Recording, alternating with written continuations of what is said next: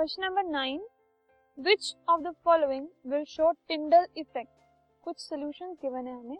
ये बताना है कि इनमें से कौन से सोल्यूशन टिंडल इफ़ेक्ट को शो करेंगे? फ़र्स्ट है salt solution milk copper sulphate solution और स्टार्च सोल्यूशन जैसे कि हमें पता है कि कोलॉइड सिर्फ़ टिंडल इफ़ेक्ट को शो करते हैं। तो सॉल्ट सोल्यूशन कोलॉइड नहीं है तो वो उसको शो नहीं करेगा। मिल्क एक कोलॉइड है तो milk will show Tyndall effect copper sulphate solution एक ट्रू सोल्यूशन है, इसलिए वो शो नहीं करेगा टिंडल इफ़ेक्ट स्टार्ट सोल्यूशन एक कोलॉइड है, इसलिए starch solution Tyndall effect show करेगा.